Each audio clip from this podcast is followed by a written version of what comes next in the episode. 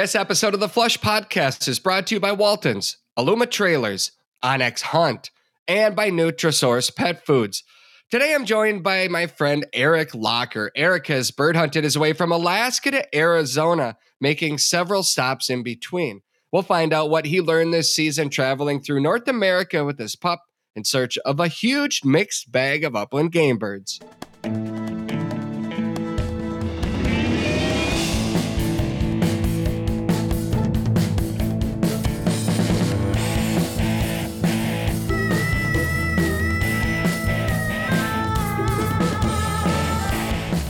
New Year, bird hunters, and welcome back to this week's episode of the Flush Podcast. I'm Travis Frank. I'm your host. Brandon Morton, as always, is our producer. We're both delighted, at least I'm speaking for Brandon here, but we're both delighted that you chose to listen to us today. There's a lot of content out there, there's a lot that you could be listening to, and you chose us, so we're grateful for that. Thank you very much. We hope that you'll take something away from this episode.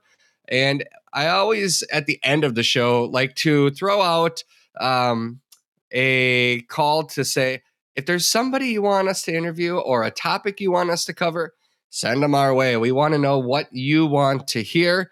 Um, so you can find us on any of the social channels at the flush.tv. That's our website. Basically, if you just do a search for the flush TV, you're going to find us. Send us a message. We want to hear from you. We want to know what you want.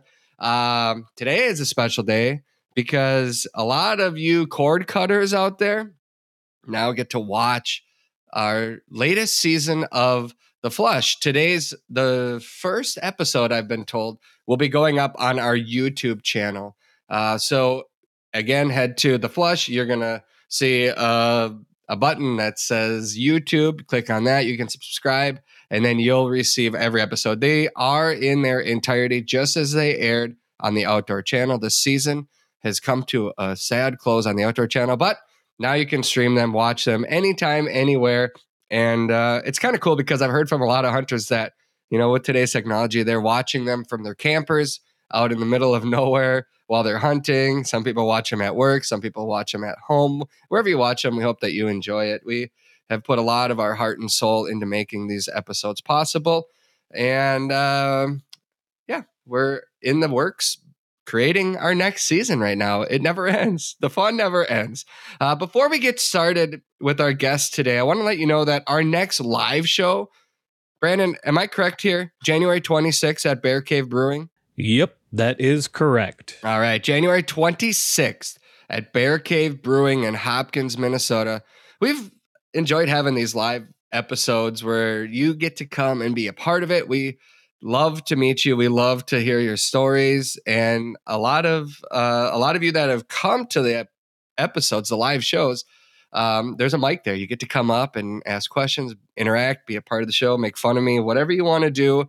Um, we just like to uh, we like to have you be a part of this production. So bring your friends, bring your kids, bring your wives, your boyfriends, your girlfriends. Heck, I think you might even be able to bring your dogs to this next one. I haven't confirmed that on the email, but they have this outdoor setting that's heated now. Um, and so we'll have to figure that out, Brandon, if we're going to do it inside, which is pretty nice and toasty in there. Uh, they got great food, great beverages. Uh, it's a beautiful setting inside, but uh, maybe we do it outside. I don't know. What are your thoughts? It has been confirmed. We will be outside in the heated area, so you can definitely bring with your dogs. In fact, it's encouraged. Mark your calendars for January 26th. Um, and then Brandon, we're also working on a live show again for Pheasant Fest, which, my goodness, that'll be here before we know it. That's mid February. Uh, that's the largest upland gathering in the world. I'm going to say the world. I'm, i know it's in the country, but I'm pretty sure we uh, have the largest gathering in the world. And last year we we filled up a restaurant down in Omaha. This year it's in Minneapolis, Minnesota. Our uh, neck of the woods. And we definitely will be doing a live show. At least that's what I'm told. We're working on it. Just trying to figure out a location near the convention center. I'm I'm thinking of a fun show, Brandon. And I still have to work through the details on this, but two weeks ago I was on Ron Boehme's podcast, the Hunting Dog podcast, and he does trivia. Um, and it was a lot of fun. It was a lot of fun. I'm thinking of doing some kind of a game show. I'm giving all the credit to Ron here, but um, there's a couple other morning radio shows here in Minnesota that I listen to when I'm traveling, and they have some some pretty fun uh, games that they play. I'm thinking of making some kind of a mix and doing an upland bird hunting theme to that. Everyone in the audience will then be able to interact and be a part of it. It should be really fun. Brandon, are you cool if we do that? I can't wait to start looking for some cheesy game show music and fun sound effects. uh, yeah, we'll let you know when we have that all planned and figured out. I'll probably, heck, I might even invite Ron to be a part of it. Um, but anyway, uh, let's get on with today's episode. It's the first show of a new year, our third year of production, Brandon. My goodness. We are up to, let me see here. Am I accurate? We've done 148 of these shows. Yep, you're accurate. We have done 148 episodes together. Unreal. Unbelievable. Just when I think, you know, I wipe my hands clean and I'm like, all right, got that one done. We got to start thinking of the next one because every day it comes, the next week comes so fast. It's unbelievable. But anyway, we're excited to be able to continue producing these. We're glad that you're with us. I know I mentioned that right off the top, but we really are. It means a lot. If it was just Brandon and I talking to each other and nobody listening, I don't know. I don't think that'd be very fun. Anyway, all right. Our guest today is Eric Locker, as I mentioned at the top. Um, before I introduce Eric, though, I do have a listener that asked a question. I wanted to know if you had any tips for late season hunting with my one year old lab. We've done some dummy training and have been out three times looking for chukar and pheasants. I would like to know if you guys recommend doing walk in areas or sticking to bird farms since he's young. We're both new to the sport. Any advice is much appreciated. That comes from Andrew Mitchell. Andrew, my advice to you would be to continue to focus on your your fundamentals of obedience with your pup. And at the same time, as long as that dog has been introduced to birds, then get him out in the field. Go out there together. If you're both new to the hunt, you're both going to learn a lot from heading out in search of wild birds. Set your expectations low. Uh, everything should be fun experience for that young dog. And hey, you never know. Dogs are amazing and they might, he might just find that bird for you and you might have a great experience, a great encounter. Um, as far as game farms or walk in areas, wild birds, um, in my opinion, wild birds really, really make a dog. Um, you can get them excited. You can build up that drive by taking them uh, into places like a bird farm that they're going to have a lot of contacts. Um, that's great exposure for that dog. Um, but there's no issues taking that dog out on public lands and searching for wild birds the more times you do it, the more you're going to learn about the birds, the more your dog is going to learn about the birds. I can't stress that enough about how important it is to get out and hunt for wild birds. Um, you know, I you didn't say where you're hunting, but if there's chukar around, that means you're probably west. Um, you know, you do what you're comfortable with, you know, and build up further from the truck walking longer distances, longer hunts. Uh, but I I always go back to with young puppies wanting to stick to the fundamentals, making sure that you're holding the dog accountable to the commands that you've taught him, that you've worked on together, and then let him find birds and see what happens out there. Um, you know, I would say moving into the next season, you're really going to want to start focusing heavily on your uh, you're trading with with birds. But that first, you know, few months when they're puppies, um, it's supposed to be fun. It's supposed to be uh, get out there and enjoy it together, and um, you know, just just be, if possible, lighthearted, if possible. Um, and if the dog makes a mistake, that's okay too, uh, because they have to work through those, and um, it's worth getting out there. Anyway, that's my advice on that. Uh, if you have the chance, don't pass it up. All right, Eric Locker, welcome back to the show. Eric and I hunted together up in Alaska early September. Was it Eric? Mid September, Yep. early September? First part of September. And you are where right now? I'm currently in central Iowa. Central Iowa. That's a long ways from home. Actually, no, that's your original home, but My not your current home. home. Yep. That's right. Gotcha. Um, man, you have been all over the country this year. Is this? Would you say this is the best hunting season of your life, or have you topped this one? No, this is definitely the best hunting season I've ever had in my life for sure. What? What made you decide to just go on this bird hunting bender? So it's kind of a couple years in the making. Um, two years ago, just kind of started doing a little bit of uh, traveling around. Went down to Arizona and did some Gambel's quail hunting in 2020, and I was like, "Wow, this is really fun traveling and uh, hunting new species."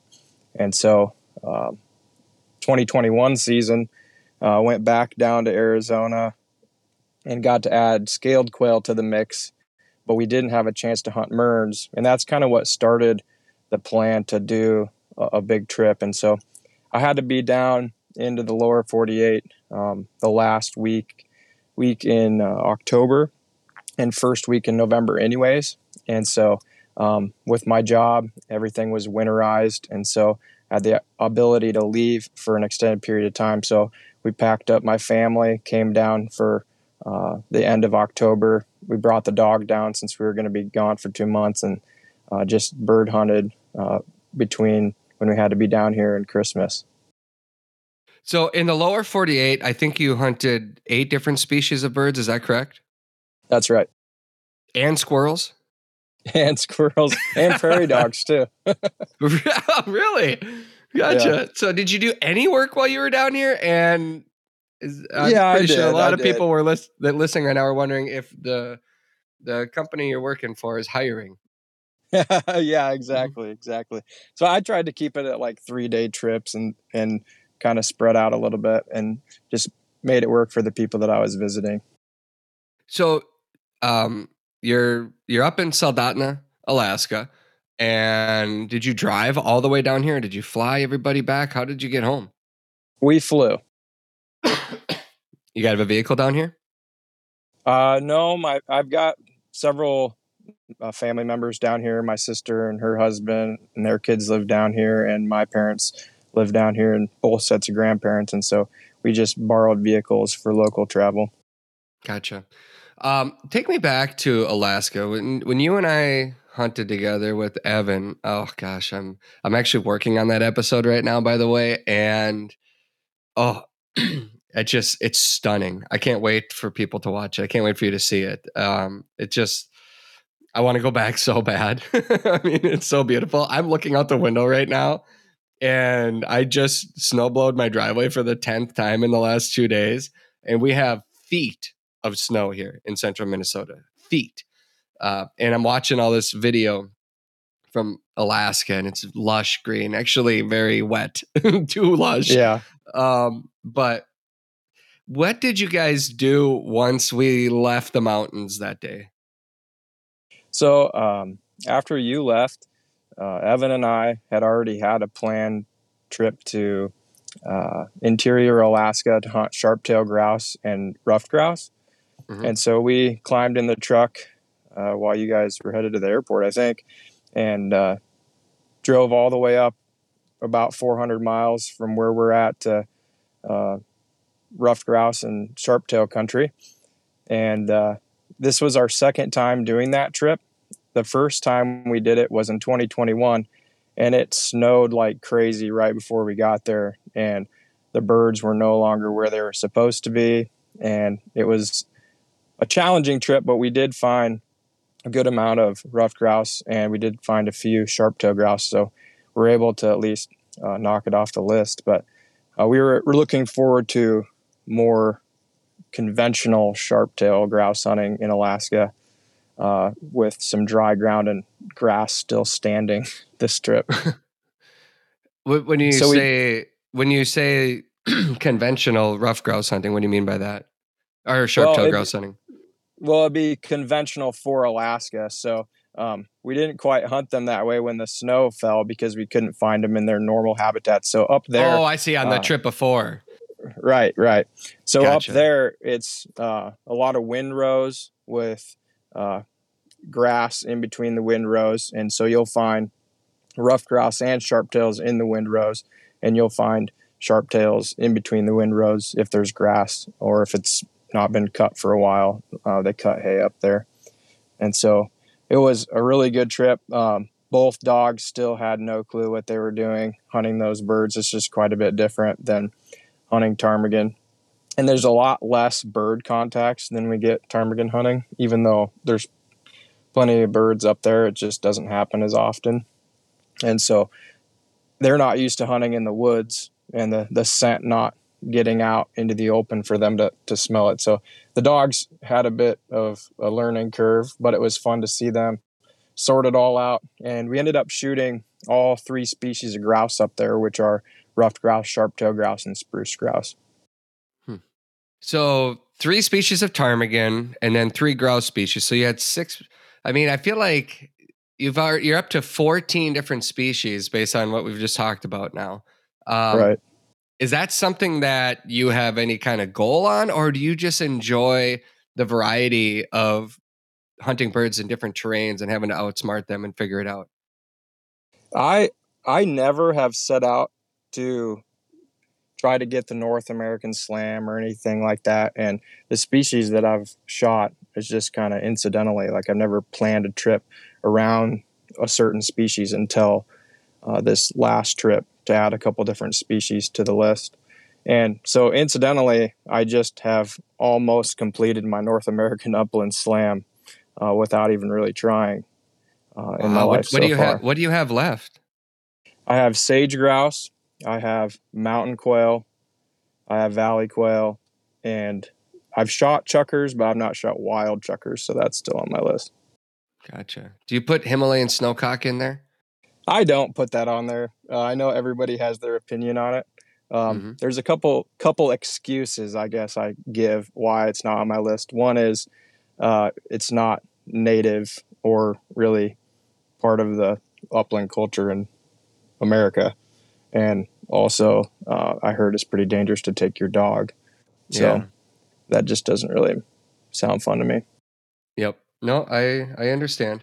Um, so you talked about your dogs having to figure things out. Um, Maverick is is he one now or is he not yet he's, one? he, he's one and a half now. He's one and a half. Okay. And Junie is how old is she? I think she just turned three. Okay. Gotcha. Yeah. And those dogs, I mean, the amount of birds that we encountered up in the tundra, uh, you know, it's it's you know, like that listener asked at the start of this episode, you know, like what would you do? Like I, my opinion is to get dogs out there, you know, as long as you're confident in the foundations that you've built in the training, then you know they need to go with you. They need to come back to you. They need to stop. You know those types of things. But then a lot of times they have to work through understanding the you know how to get that bird to hold or how to stay close enough um, if they're a flusher, things like that. Um, and a wild bird will teach that dog more better than anything else. So you talked about your dogs having to figure it out. Um, Mhm. you put you put your one year old pup through a lot this year. Uh, how did you see that dog learn through the different terrains and habitats and birds? Um, is there anything that you've taken away from this season with your dog that really stands out? Yeah, one of the things that really stands out to me is um, we we hit new places where he first off had no idea what species we were after and what they smelled like. Um, I assume because I don't know exactly how dogs smell, but I knew he had never smelled that species before. Mhm. And then he also has never hunted that type of habitat either and doesn't know where that specific species is going to be in that habitat. And so um, the, the first challenge that we had was up there in interior Alaska. Uh, those both those dogs are used to hunting open tundra with willow patches and alder patches, and so they can run pretty hard in between patches of cover. There's probably not going to be any birds in the wide open, and so they took that over into um, the windrows. And you know how dogs are; they just want to run as fast as they can in the open down a line, and that's what those windrows were like. And so they were really outrunning their nose. And um, Maverick, especially when he has a bird, if he bumps a bird, he really doesn't like it.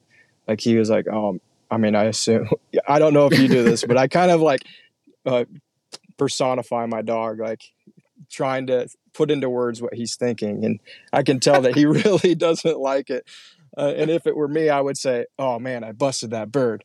And so I got to make sure that doesn't happen again, is what I kind of do in my own mind.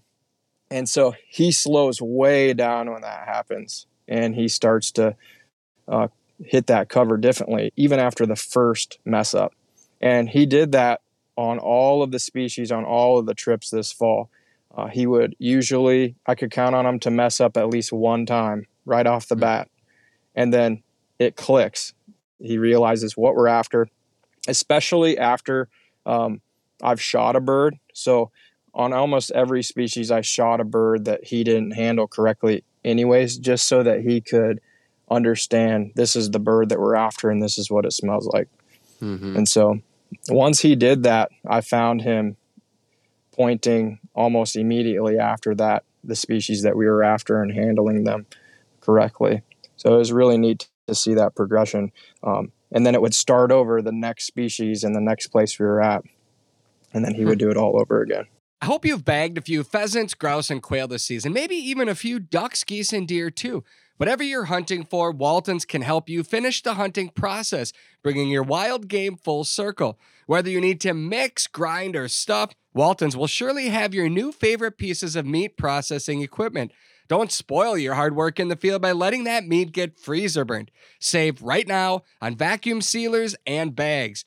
Bag up your birds, your jerky, snack sticks, and summer sausage, and have your meat last all year for long term storage. Find everything, and I mean everything, you need to process and prepare your meat at waltons.com. And while you're there, sign up for their free monthly giveaways and check out what John Tremblay and the Waltons team is working on in their Meatgistics community.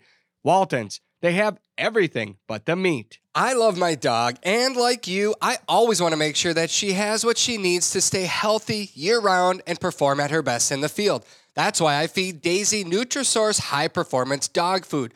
Nutrisource dog food comes with their Good for Life system that includes four key ingredients that work together to support gut health, heart health, and the overall well being of our dogs.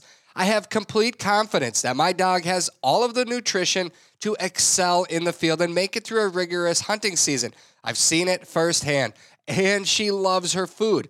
Take it from me and my dog Daisy. Nutrisource high performance dog food can help your dog reach their full potential. Find the food that's right for your dog at NutrisourcePetFoods.com. Did uh, did you learn anything hunting in the interior Alaska that you were surprised by? Um, well, one one thing that we were really surprised by this trip is we we hunted totally different areas than we had hunted the year before because the birds were actually where they were supposed to be, um, eating kinnikinnick berries uh, between the windrows and in the windrows, and we couldn't even see those berries the year before, and there was no grass; it was all smashed down, and the berries were covered by snow, and we heard that the the numbers were down, and so um, we we weren't seeing that many birds, and we just decided let's hit it hard. And there were pockets of birds, uh, plenty to hunt, as long as we put in the work, and that really surprised us because it, you know we we could have just not gone because we heard the bird numbers were down and done something else, um, or we could have started the trip, realized that everybody was right, and went home. But instead, we just hit it and we were surprised to find there was actually a decent number of birds if we just um, burned a little boot leather.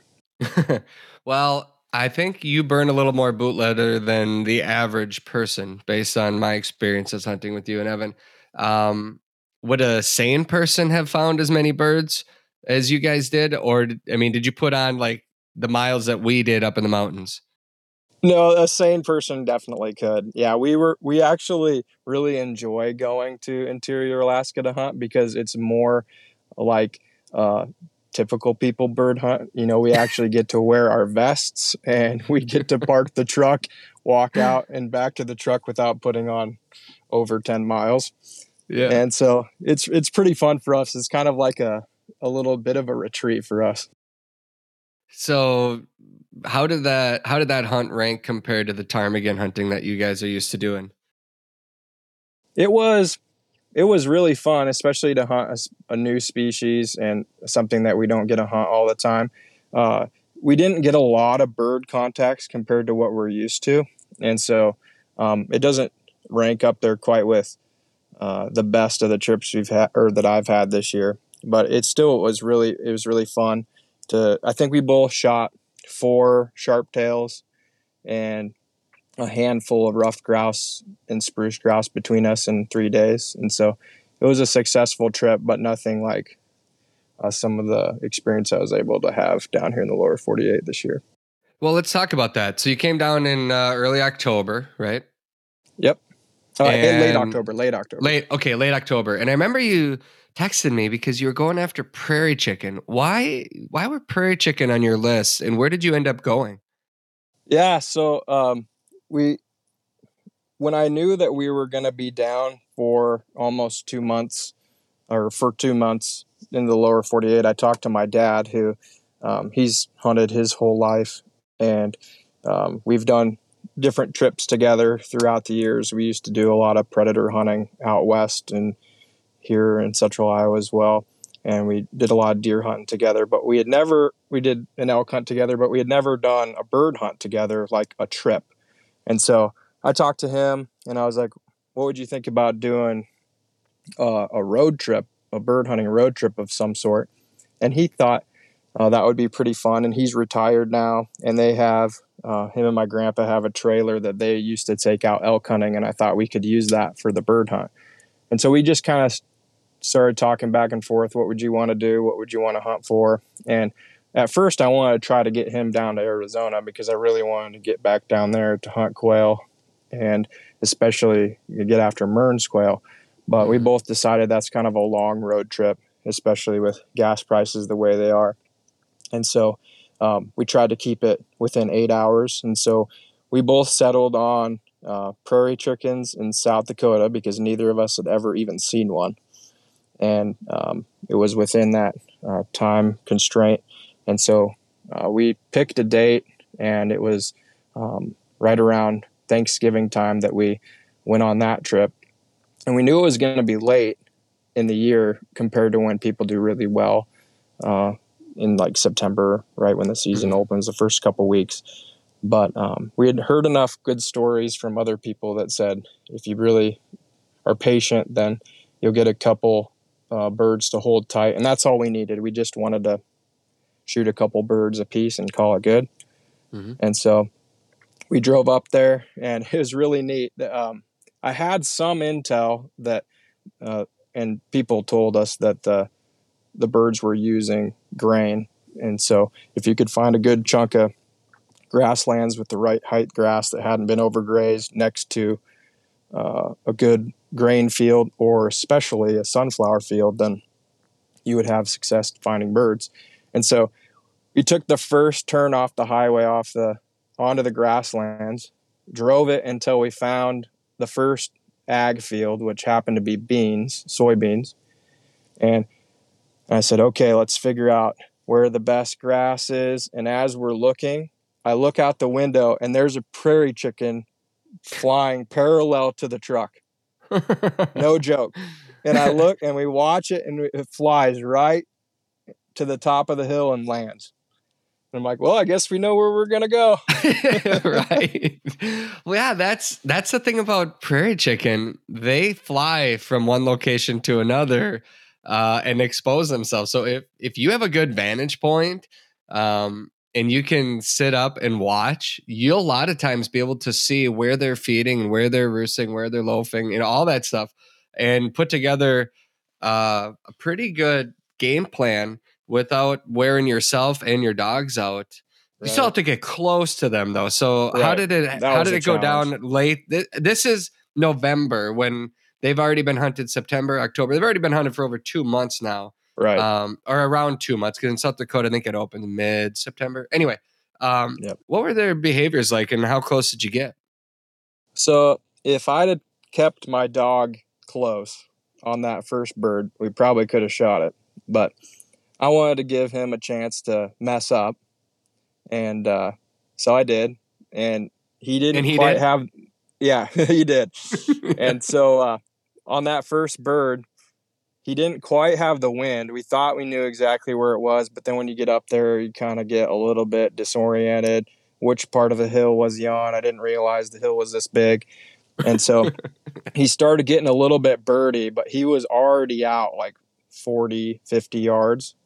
And he stepped right on the bird and never, never even gave indication of pointing. And so that bird was gone. And then once that bird was gone, like 30 more got up 100 yards away. and we're like, oh boy, this is going to be a long trip. Did So- anything in your mind say this is a like what were we thinking here, or was it? Did you just start to get kind of the wheels turning and excited about the challenge? I definitely got excited about the challenge. Um, by the end of the trip, I was like, I don't even know if it was worth bringing my dog. Um, I think it was a good experience for him, but it kind of goes with the story of um, not letting like you get too discouraged because I had to keep him so close the rest of the trip so that he didn't bump birds that Hmm. he really never got a chance to to point one. Like they all flushed out beyond um, where he could get a get a point on him. There was times where he got birdie to let us know like there were birds in the area, but he never ever pointed one. And so it almost made me not want to take him to Arizona because hmm. it's a, a ton of work to fly with a dog. Like you got to get a health certificate from the vet approving them to fly. It costs a hundred dollars each way to fly them, plus whatever it costs to get the health certificate from the vet. You got to have them be in the plane for all that long time, and then make sure they use the bathroom before and after. And it's just a lot of work if the dog's not going to do well. Yeah. And so I kind of got in my head a little bit um, leading because I was going to be going to Arizona a couple weeks after that. And I was like, I don't know if I want to take him, but um, we'll get to that probably later when he was in Arizona. But I'm really glad I decided to take him to Arizona. Well, yeah. So I think a lot of hunters with young dogs can relate to this. So you're in your mind, the wheels are turning. You're are you disappointed? Are you frustrated? I mean, you you I ended up getting birds, but the dog itself, you know, that part of the hunt changed for you. Yep. So the the first day I wasn't discouraged really at all. He he bumped another pair of birds, or maybe there were there might have been three or four of them, but it was the same exact thing. Like I thought I knew maybe where the birds were going to be, and so I didn't quite take him far enough out to get the wind. So part of it's my fault. You know, if he can't if he can't smell the birds because the wind's not right, that's not really his fault. And so those first two times weren't really his fault. Um, so then, because of that, I wanted to keep him in close, and uh, we ended up getting my dad shot a pra- his first prairie chicken out of that spot the first day. So um, we were really excited about that, and then we went on to the next spot um, the next day, and we found prairie chickens, and the dog couldn't even get close to them. I mean, they were they were jumping at like hundred yards uh, maybe some at like 70 yards, but they weren't even getting up remotely close. And then, um, so I was getting a little bit discouraged about that, but then I kept reminding myself like why we came. We came just to get an opportunity to hunt the prairie chickens. If Mhm. we don't get any, that's fine, you know, but we're not here to shoot a bunch of birds. And so if we're just patient, we'll get our birds. And um, we turned around after seeing probably I don't know, 20 or 30 prairie chickens all jump out of range at different times. Uh, turned around and I stepped on just this monster of a prairie chicken and shot it. And uh, it kind of just wiped away all of that frustration and worry about the trip because we both had our prairie chickens. And so, so was, would you would you call that? I mean, everyone has a different expectation going into a hunt. Everyone, mm-hmm. you know, like, would you call it a success then? Yeah, definitely. Uh, kind of the way that my mind wraps around um, hunting when it comes with a dog, uh, comes to hunting with a dog, is that there's like this evolution of uh, success. So, like your first hunt, if you get to see a bird that you're after, that's like a success in that. And then the next thing would be to actually shoot one of those birds and have it in hand, whether the dog correctly handled it or not. And so that's a success in that area. Then your dog retrieves the bird. That's another success in the area, whether he handled it correctly when it flushed or not. But um, the next thing in the progression would be to shoot a bird that your dog handled correctly, pointed correctly, and you shot it, they retrieved it, and it all comes together. That would be like the evolution that I consider to be success. And so um, the only thing that we didn't complete in that evolution was uh, I didn't I never got to shoot a prairie chicken over one of his points. So mm-hmm. that means maybe someday I I'll do it again, but kind of with prairie chickens I I don't necessarily plan on hunting them again. You know, if I have the opportunity someday again, I might. But uh, mm-hmm. I saw that progression through every species that we hunted. So, what made you decide to take Mav down to Arizona with you then? So, I have a buddy that lives in Tucson, and he grew up quail hunting, and he's got a buddy who has bird dogs. And um, I texted him, and I was like, "Man, I don't know if I want to bring Maverick down. What do you think?" Uh, it's just a lot of work, and he didn't do that great in South Dakota, and so uh, he goes, No, you need to bring him. I promise it'll be worth bringing him. And so I trusted my friend and uh, took him down there. And wow, I sure am glad I took him. It was the the most fun I've ever had hanging with a bird dog in my life. Oh, well, they are a hundred percent polar opposites of prairie chicken in right, the flightiness. Right. Uh, Mearns quail is the tightest holding bird. Maybe maybe woodcock would be tighter, but beyond that, like they will hold so tight, which um, really allows your dog the opportunity to work through a lot of mistakes or um, right. Yeah, I mean it's it's just yes. Uh, go on, tell me more, please. Well, uh, Woodcock reminded me that that's how we started our trip. Is um, right before or right after we flew down to the lower 48. Um, I went to go see a friend from college that lives north of Duluth. Mm-hmm. And so I, I had never gotten to hunt a woodcock flight with my other dog and uh, to be heavy in the migration like that. Um, my, my old dog, when I was in college, we used to go up there because the pheasant numbers weren't that great down here in Iowa. And so we would go up there a couple times and grouse and woodcock hunt, but I never got to hunt migratory woodcock. It was just like a few residents here and there early in the season, and mm-hmm. um, woodcock early, in, or I mean grouse early in the season as well. And so I was really crossing my fingers that it, the timing would be right for the woodcock to still be up there. And so I drove up that weekend. Um, it would have been right the weekend right before deer season up in northern Minnesota. Uh, so pretty much as late as you can go in terms of right before that people hit the woods.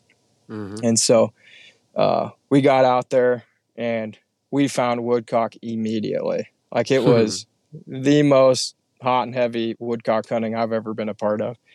And it was the same deal. Maverick bumped one. I could see him smell it, and then he just kept creeping forward and busted it, and I didn't get to shoot it, and that pretty much corrected him for the rest of the trip. Yeah, that pointed, was a blessing, I bet. Yeah. Yeah, yeah. He pointed every single woodcock after that. And you know, when when they handle them correctly, you can get your limits pretty fast. right. It's it's easy to get to three. Yes, totally.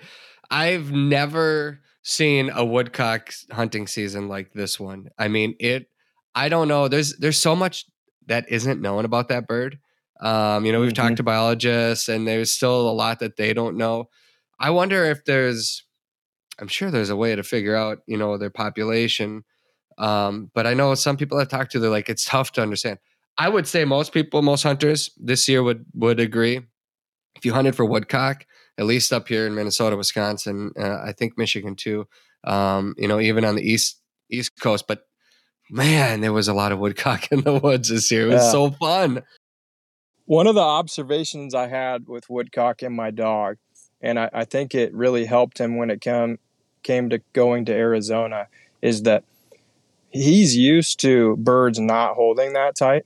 Like the ptarmigan, when he points them, they'll start making noise or start moving. And so he knows where they're at and knows to hold when we get in there. But on the first uh, ones that he didn't handle quite correctly, he he would start creeping when we got close. Like, okay, I must be wrong. Like I'm per- personifying my dog again, but Yeah. um, what I'm thinking the dog is thinking is he's not trusting his nose because we come in and the bird's holding the woodcock's holding so tight that he thinks he might be wrong that the bird's not there because he's used to us coming in the bird's flushing way earlier that he would start to move and then he would bust the bird now we were in range and so it wasn't extremely frustrating but he learned really quick okay they are here i just gotta stay still and they'll they'll get Hold it up tight. Yeah. Yep. And that that really helped in Arizona because he didn't he didn't act that way in Arizona and he just trusted that the birds were there. Gotcha. And that's your first time hunting for Mearns quail down there. So, um, based on the fact that you don't have a lot of experience, is it because your friend that was down there that you trusted him on where to go, or did you guys do some research together to try to figure out how you wanted to approach this? I I definitely had a lot of help from him who's who's lived down there and his buddy that uh he's still his so my friend's friend um, is 76 years old and he's still bird hunting um, so he has a lot of experience down there and has a lot of different spots that he's hunted them in the past um, he happened to not hunt Mearns for a few years when the, the numbers weren't that great down there and you know at 76 years old you can't quite cover as much ground as you used to.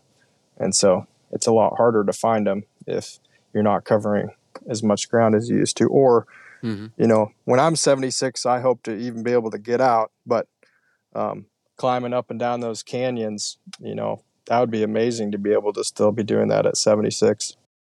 Well, if you Um, if your body is holding up and you're still doing what you do in Alaska, those canyons are nothing in Arizona. true, true. So did We, uh, did that did that guy that the um, friend of a friend that's 76 did he mention Mm-hmm. when you guys were hunting because i know you got into a lot of birds did he mention how it compared to previous seasons was he surprised at how many birds you found he was really surprised. So that was their uh, second trip out for the year.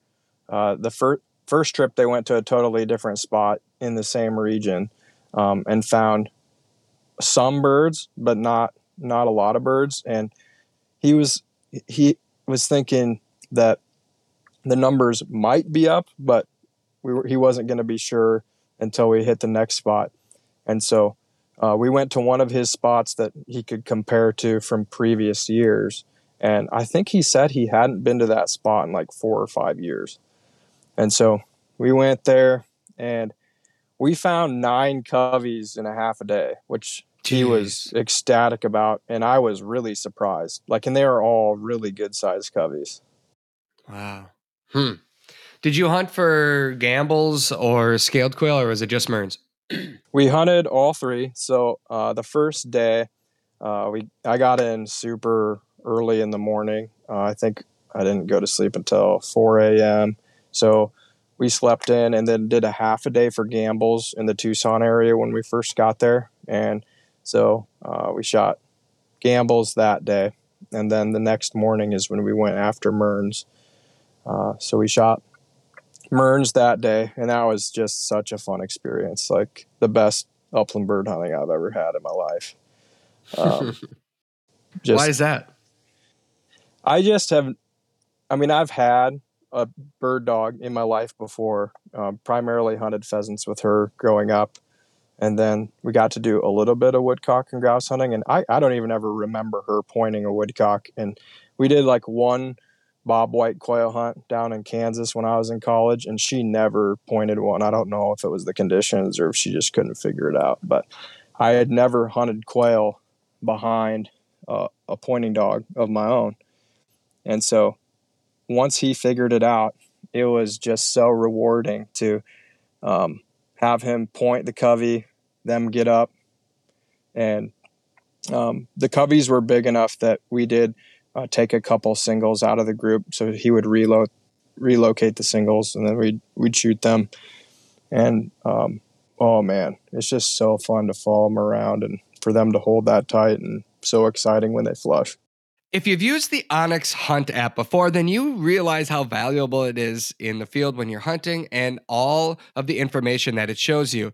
And now OnX just released a new feature. If you run the OnX Hunt app on an iPhone, you now have Apple CarPlay. Yep, the app now works on the dash in your vehicle. And if you have an Android or a phone that's not an iPhone, they're working on the exact same thing that will be released soon. So instead of holding onto your phone, trying to understand who owns which property, it's right there on the dash, just like the maps that you would see on Google Maps or Waze or whatever um, navigation system you use in your vehicle. Now you just touch the onX app.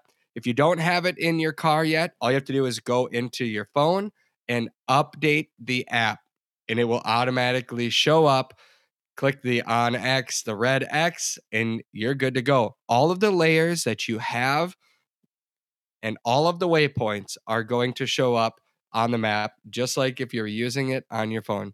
onX maps work in the field, and now they work in your vehicle too. OnX Hunt always helps you to know where you stand. If you're an outdoor lover on the go, then odds are good that you have toys and equipment that you want to haul. Aluma Trailers, well, they've got you covered. Their trailers are built by a hardworking team in Bancroft, Iowa. They have models for nearly any and every hauling need, from ATV and UTV trailers to utility, snowmobile, motorcycle, car trailers, and even fully enclosed trailers like mine. Trust me when I say that Aluma trailers tow like a dream. Their trailers are constructed out of lightweight, strong, corrosion resistant aluminum, and they are 100% maintenance free. Plus, they come with an industry best five year warranty. Visit alumaklm.com to find a trailer that fits your needs. Did it take him, your dog, uh, being a puppy, you know, after being put in the crate, put in an airplane, flown down there? Did it take him a little while to adjust to that? I know some people question, you know, what will my dog do? Will will they be able to handle the flight? I've heard some people say my dog would die of anxiety inside of that yeah. before we landed. You know, does what does it, what has your flying experience been like with a dog? So the first time we flew with Maverick, he was five months old. Um, we got him in Iowa when he was five months old, and then flew him back to Alaska last January. And he he was really anxious when he got off the plane in Alaska. Like would not leave my side. And obviously he was more of a puppy then. And I, I started, you know, rethinking, I don't know if I ever want to fly with him again. And I had read that all dogs kind of handle it differently. Um, dogs that live in a crate a lot of their life, like sleep in a crate at night, etc., do a lot better because they're in their safe place while they're flying in the crate. And so I really wanted to make sure that I did that to be able to fly with him in the future. And so he sleeps in his crate every night and spends a lot of time in there. I was hoping that this fall he would be able to handle it pretty well. And so um, we flew with him from Alaska down here and didn't even phase him at all this time. Like, hmm was not he just had to use the bathroom really bad. that was the only thing. and so he we had a, about a 2 hour drive from the airport to where my parents live. And so he went out went to the bathroom, jumped right back into the kennel again. We drove two hours after he had just been on the plane for like eight hours. So wow. didn't bother him at all. And then same thing in Arizona. Like I think once they get used to it, it's it's not a big deal. Is there a certain airline that you prefer to fly your dogs? Definitely. And so this is good information for people that are interested in flying their dogs is Alaska Airlines is really the only airliner that is pet friendly. Um, I think it's not impossible with other airlines. I looked into American Airlines uh, a while back because they had cheaper airfare than Alaska for a particular flight. And it is a nightmare to try to figure out how to fly with a dog on American Airlines. Mm. Um, you have to, you so I'll, I'll give you what you do for Alaska first. Um, so for Alaska Airlines, after you book your tickets, so whenever that is, you just call them up and say, "This is my record locator number, and or confirmation number, and I need to add a pet to the reservation." And they ask what size kennel, what breed of dog, and uh, they say, "Okay, we got it reserved. You just pay a hundred bucks when you get to the ticket counter the day you fly." That's all you do. So when I wanted to do the American Airlines flight, I booked my tickets and then called them up and they said, "Oh no, you can't reserve a spot for a pet. You have to go through air cargo.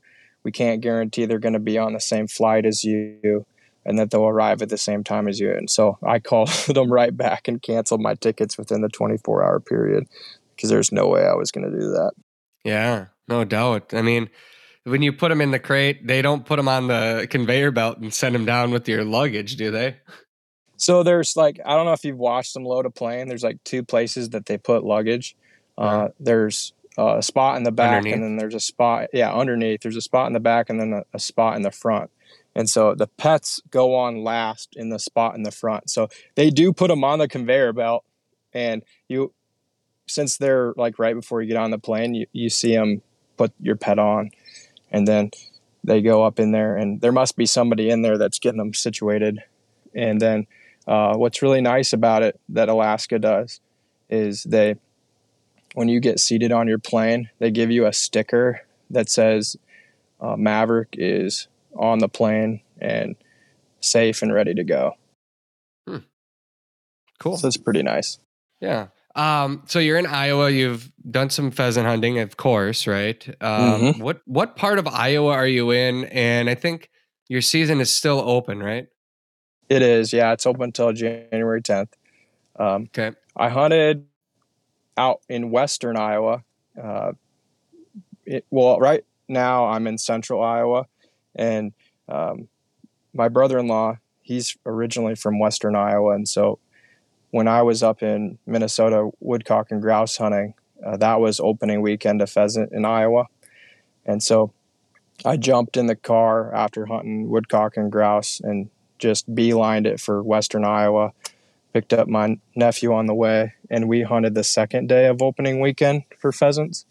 And um, it was all their friends, and my dad was with us, and then a couple of their sons. We went out, and it was the best morning of pheasant hunting I've ever had in my lifetime. We we shot 17 roosters in an hour, and I've never seen it like that in my life. Hmm. And I know there's Man. pockets of of hunting like that, but I've never experienced it. Yeah, my my hunt in Iowa this year was just phenomenal.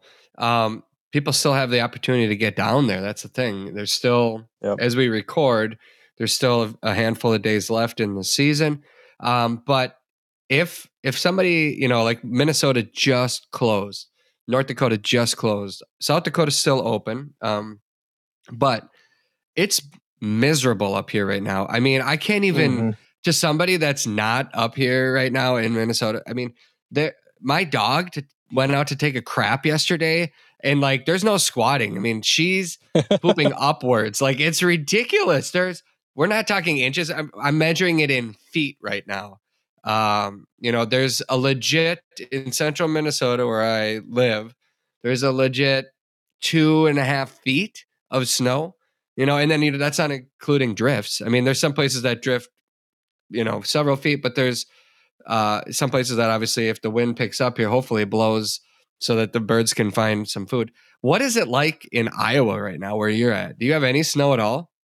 So right now the snow's uh, 100% gone, and we just have a little dusting from last night.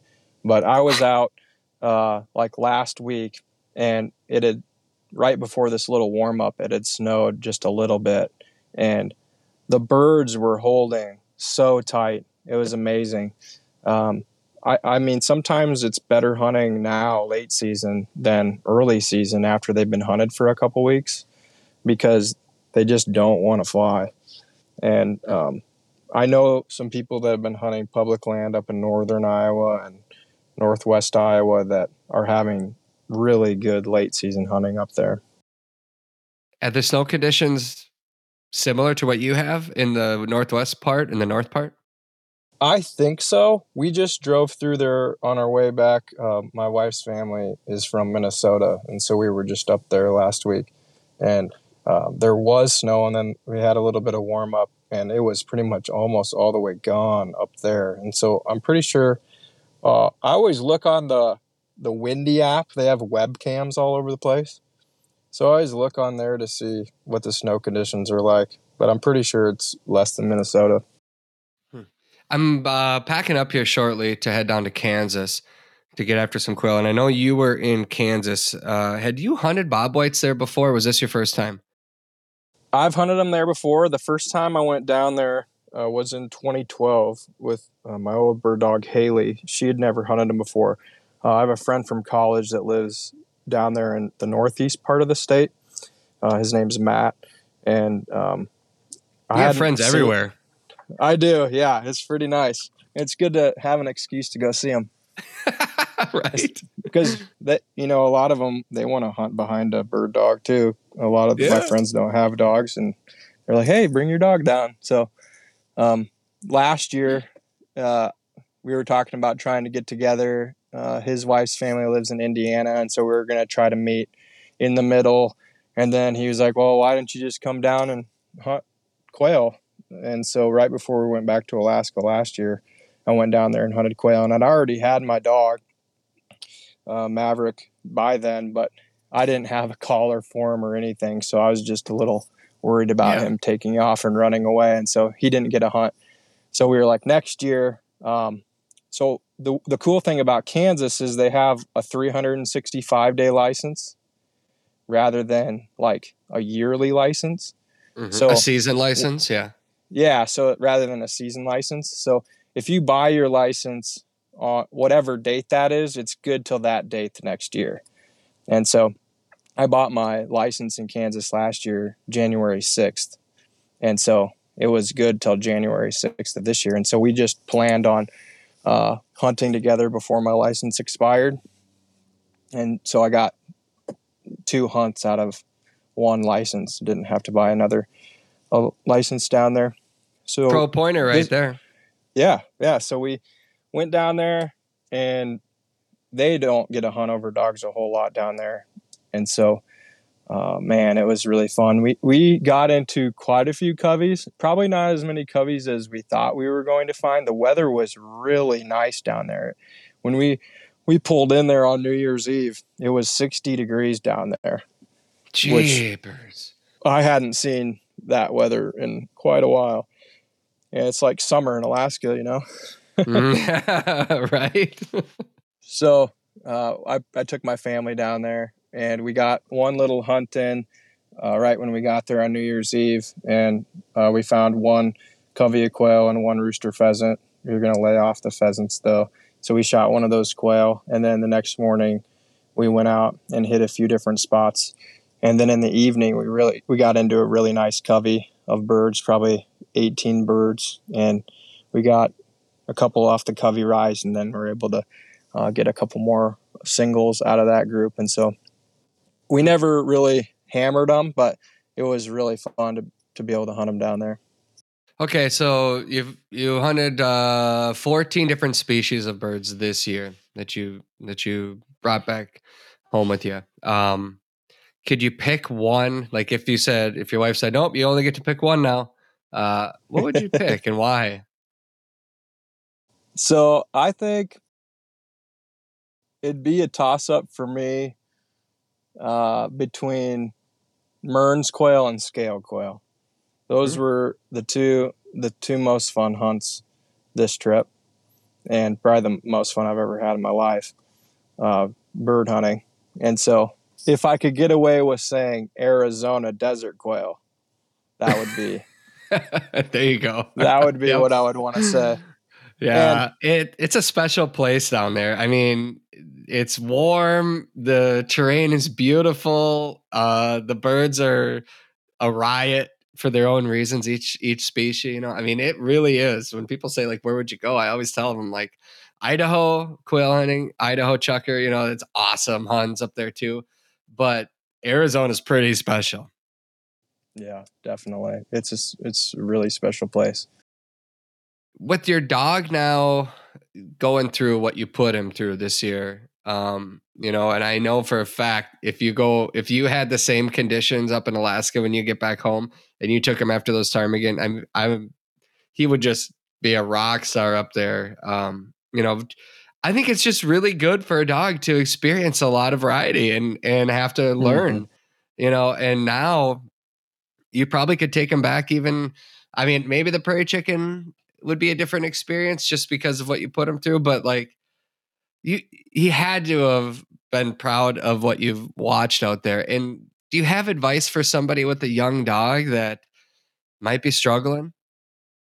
Yeah, I mean, it's just like kind of what you said uh, to the the person that wrote in is that just get your dog on wild birds. Wild birds make a bird dog. Um, it, there's just so much proof for that. Um, in my own experience and other people's experience that I've heard is just get them out there and let them mess up. Um, when I first got Maverick, uh, we went out ptarmigan hunting and it was January in Alaska, so there's snow all over the place. And I wasn't worried about him catching a bird. It's like literally impossible for him to move faster than a bird on that snow. But I just let him run after birds, have as much fun as he could, realize he can't catch them. And he, within a couple hunts, he was pointing and not moving.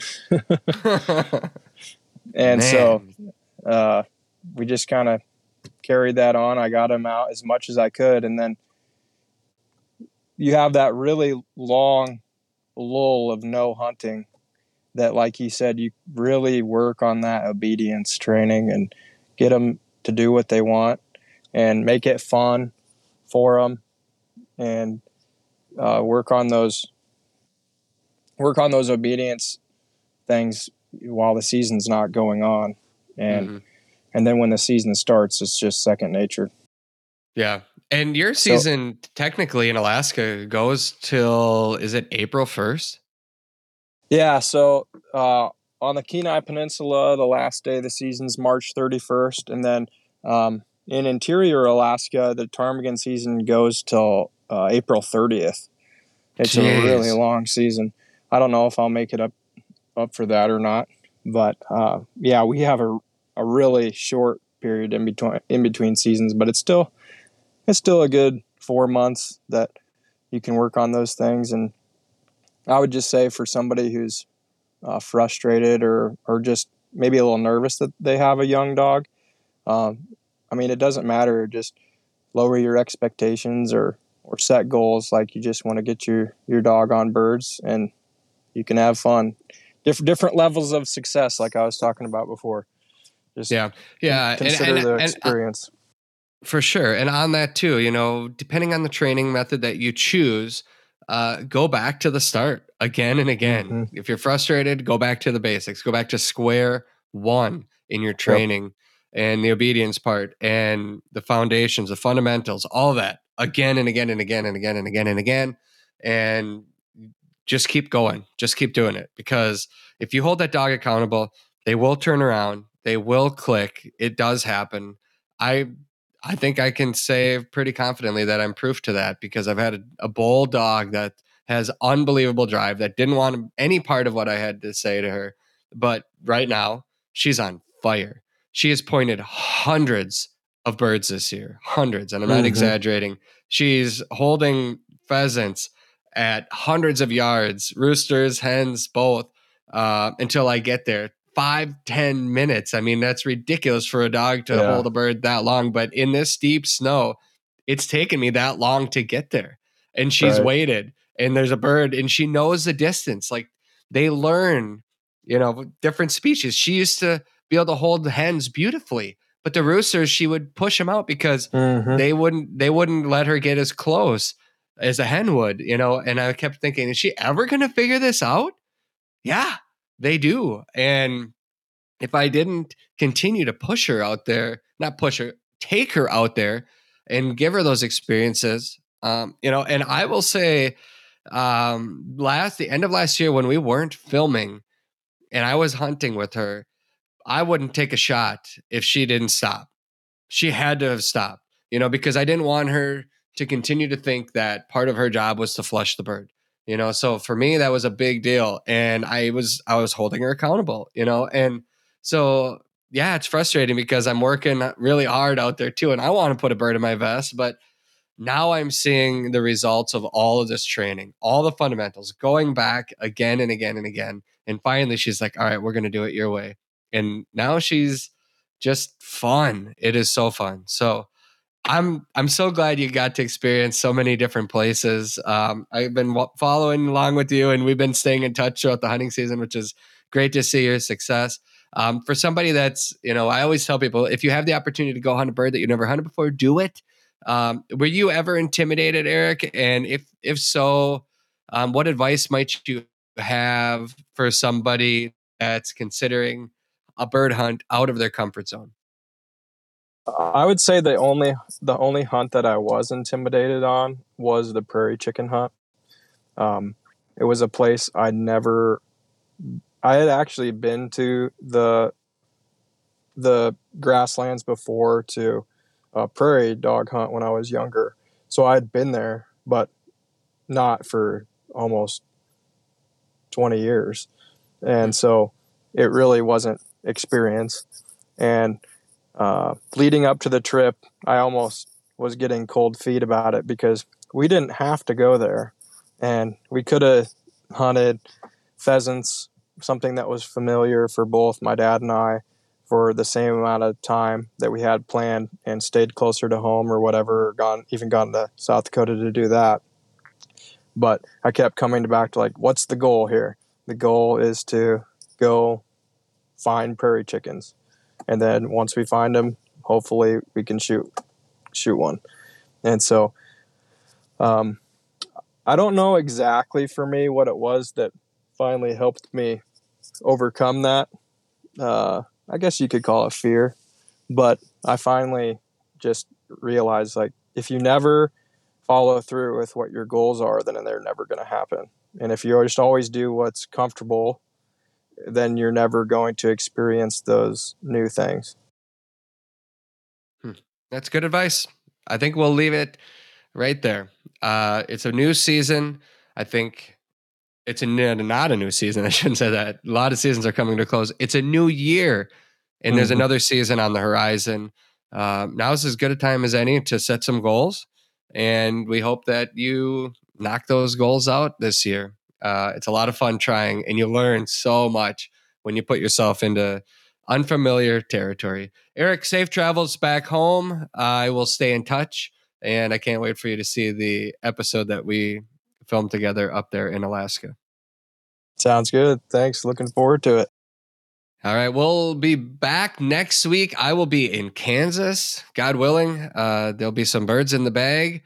Um, it's still hunting season, friends. I hope you're getting out there. If you have the opportunity to cross a border into a state that's still open, hope you take it. Uh, bring your family with, bring friends, bring somebody that doesn't necessarily hunt and doesn't understand why you love it because they could quickly understand why you do.